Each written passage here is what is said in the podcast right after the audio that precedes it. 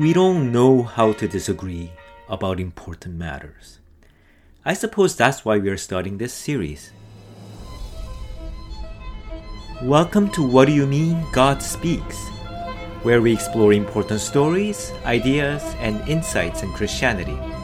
A series for the skeptics who want to understand religious viewpoints, the Christians who have questions about their own beliefs, and everyone in between.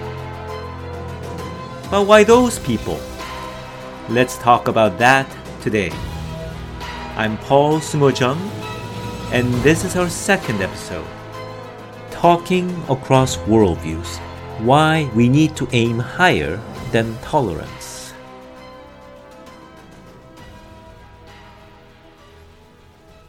Societies are getting more polarized according to the news. That means people who disagree are less willing to listen to the other side, or work together, or even talk to each other. Screaming, sneering, slandering, yes. Talking, not so much. Just look at the recent American election, or many elections in the free world nowadays.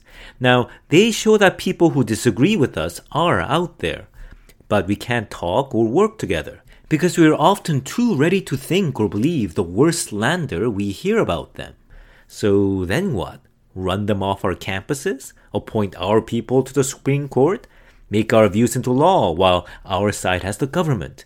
It's no wonder our elections sound more and more like death matches. Because we are no longer selecting the best candidates. We are fighting so that the other side don't win and impose its incomprehensible and sinister will over us. But then we're always so surprised when we don't win or don't win as well as we thought we would because there were so many more people on the other side than we imagined. But we don't understand why. Why good, sensible people would hold those views. And we don't talk, so we won't learn.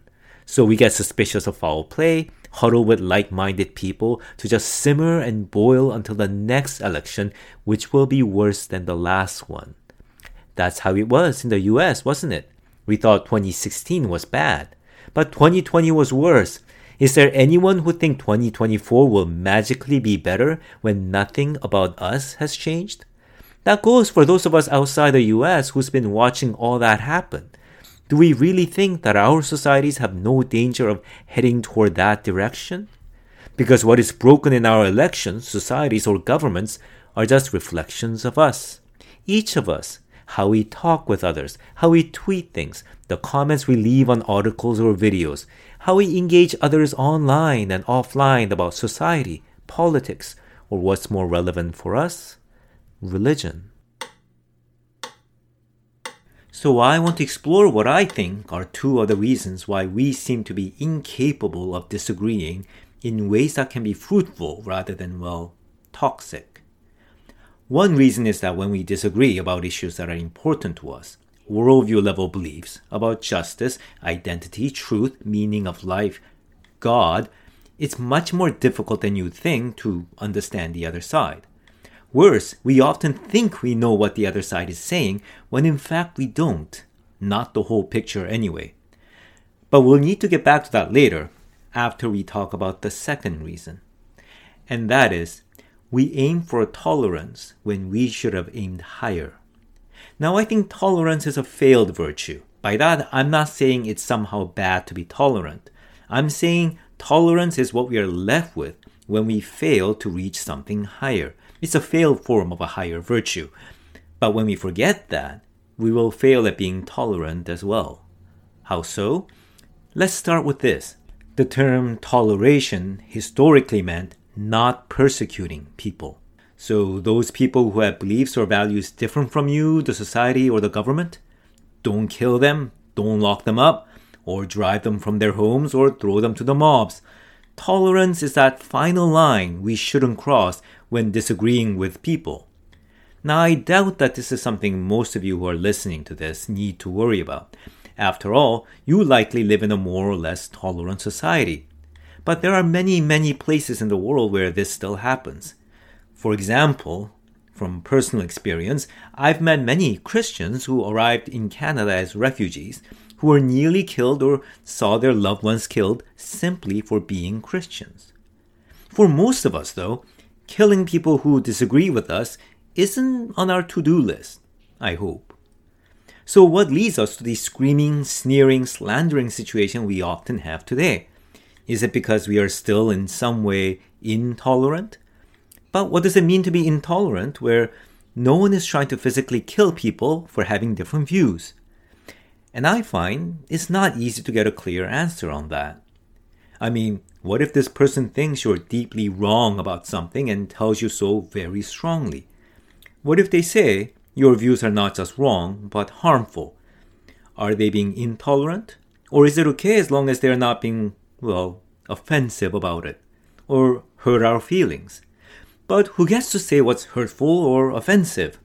What I may find offensive or hurtful may be for you just a way to critically question things. But there's a bigger problem. Should we be tolerant of people we think are very wrong about issues that matter? Issues that involve truth, justice, life or death matters, like, say, climate change, systemic racism, human rights, free speech? I mean, we should be tolerant as in not kill them, but should we be respectful of their views when instead they need to be confronted or at least corrected. But the thing is, aside from simplistic caricatures, in any really complex issue, it's rare to find one side having all the right answers and the other all the wrong ones. Our views almost always overlook something. And of course, in the meanwhile, those you think should be corrected are likely thinking the same of you. Not only that, people also differ on what they think are important matters that other people should be corrected on. Some people think that about animal rights, some others about the environment. Others think that about, well, religious beliefs like salvation or God. And for yet others, those are just personal opinions you should just keep to yourself. Then those same people tend to insist on correcting people on things they think matter. You see, it's easy to feel tolerant about views we don't care about. And maybe that's why there's an old saying that polite dinner conversation shouldn't include topics like religion or politics. We should just refrain from talking about things that people care about and have very different views on. But the thing is, you can't avoid talking about those things indefinitely. Time comes when you have to, like during an election year. That's when we see how good we are at disagreeing with each other, or rather, in our case, how bad we are at it. I think we don't know how to disagree because we aim merely for tolerance. See, that sort of works when all we are aiming for is don't kill people who disagree with you. But anything more like working together becomes really difficult when it becomes about things that matter to us. Because there's nothing about tolerating people that changes our inner attitude toward them something that'll make us willing to talk to them when we'd rather ignore them or treat them with contempt.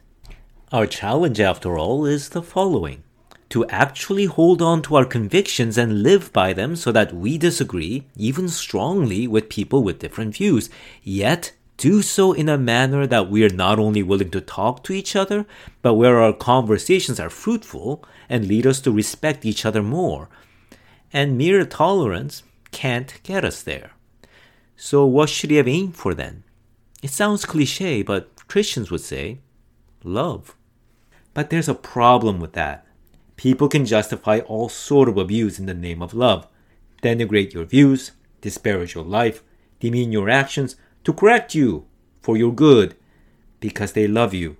Yes, Christians also do this a lot. We'll need to get into why in some other episode. But for now, we need to explore this idea of love further.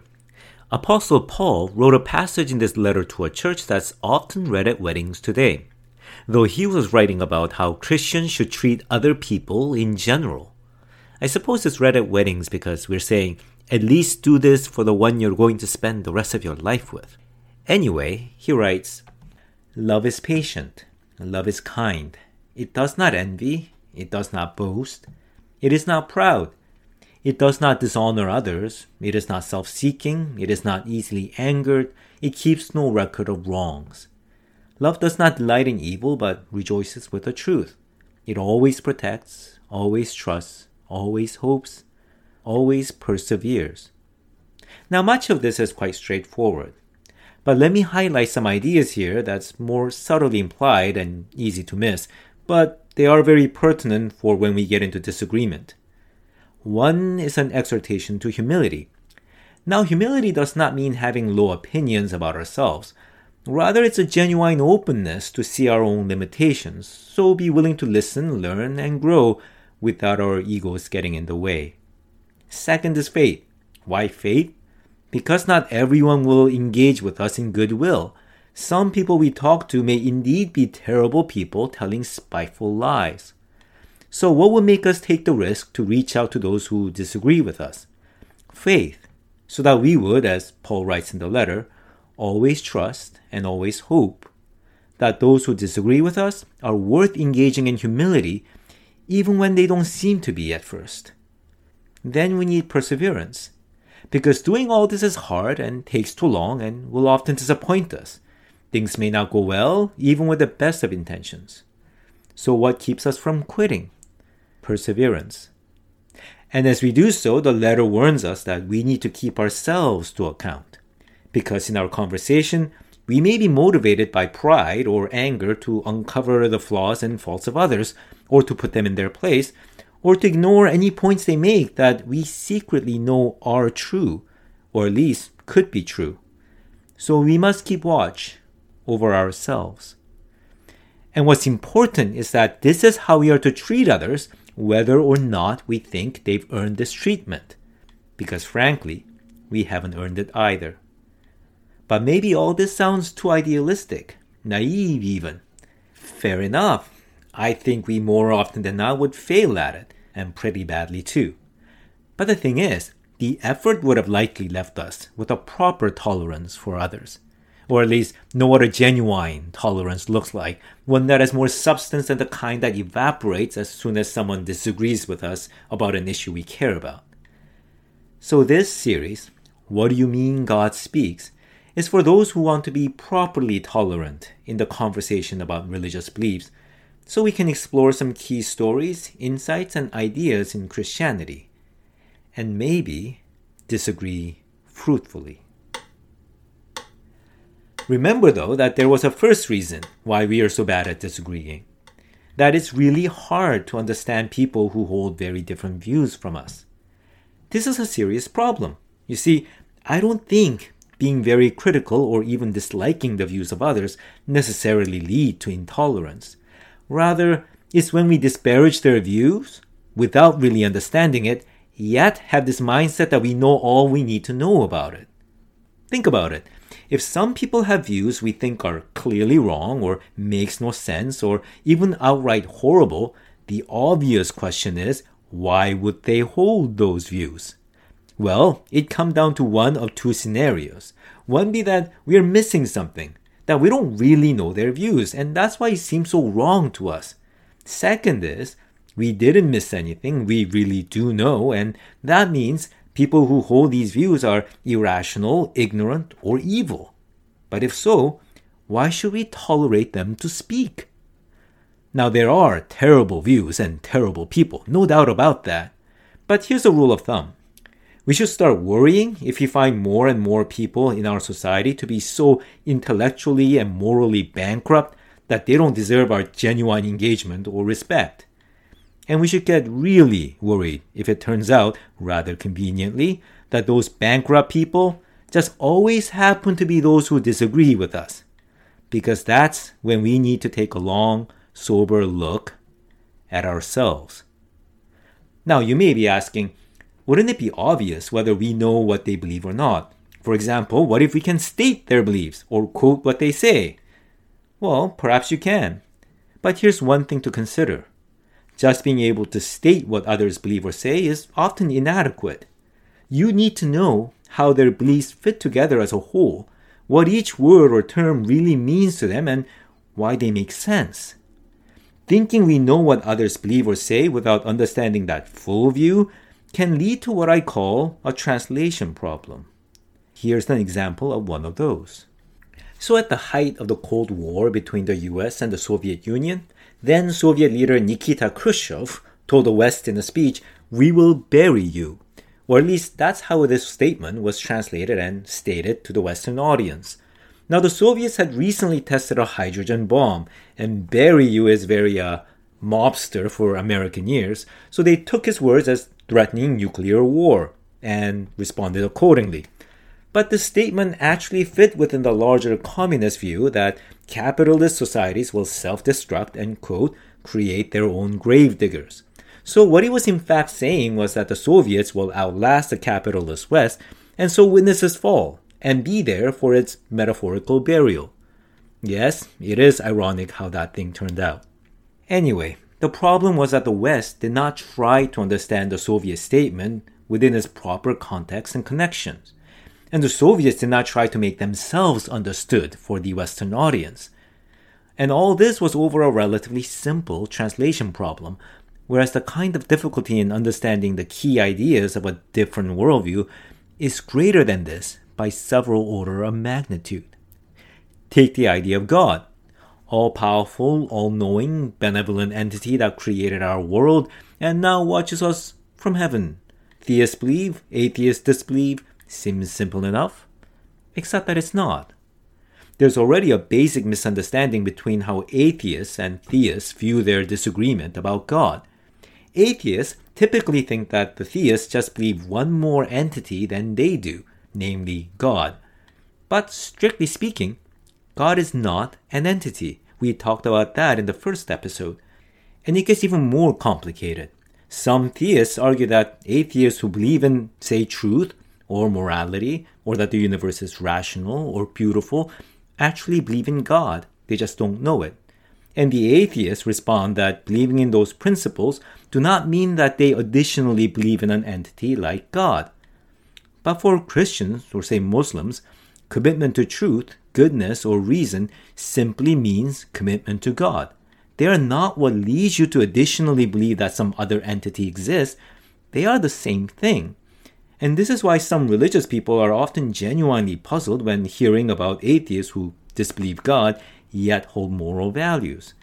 So, all this should at least suggest that the issue is not about the theists simply believing in one more entity than the atheists do. Of course, other points are often misunderstood too. For example, God's not simply in heaven beyond this world. After all, Christians say they can perceive God in their lives here in this world, just as how you could perceive someone you're conversing with, whatever that means. So there seems to be a translation problem in their disagreement. What one side means by God is not quite what the other side means. But it's hard to notice, a lot harder than noticing that what the Soviets meant by bury you is not what the Americans thought it meant. That's why in the first episode I tried to offer a translation of the idea of God that may make better initial sense to those who don't believe in God. God is reality. It was an incomplete translation, to be sure, but hopefully a better start something that will let us go and ask a more fruitful question, which is should we relate to reality as who or what? But doing all of this is hard. Trying to understand other worldviews is hard. Trying to properly translate and convey your ideas to people with those other worldviews, that's even harder.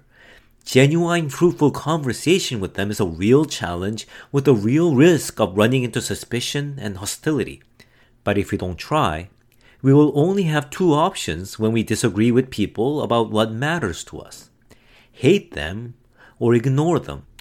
Too often, we are tempted to lean toward hate.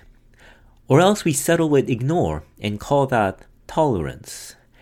But we're aiming higher than tolerance. And that's why this series is for the skeptics who want to understand religious views and the Christians with questions because they're trying to understand people who don't believe what they believe and everyone in between.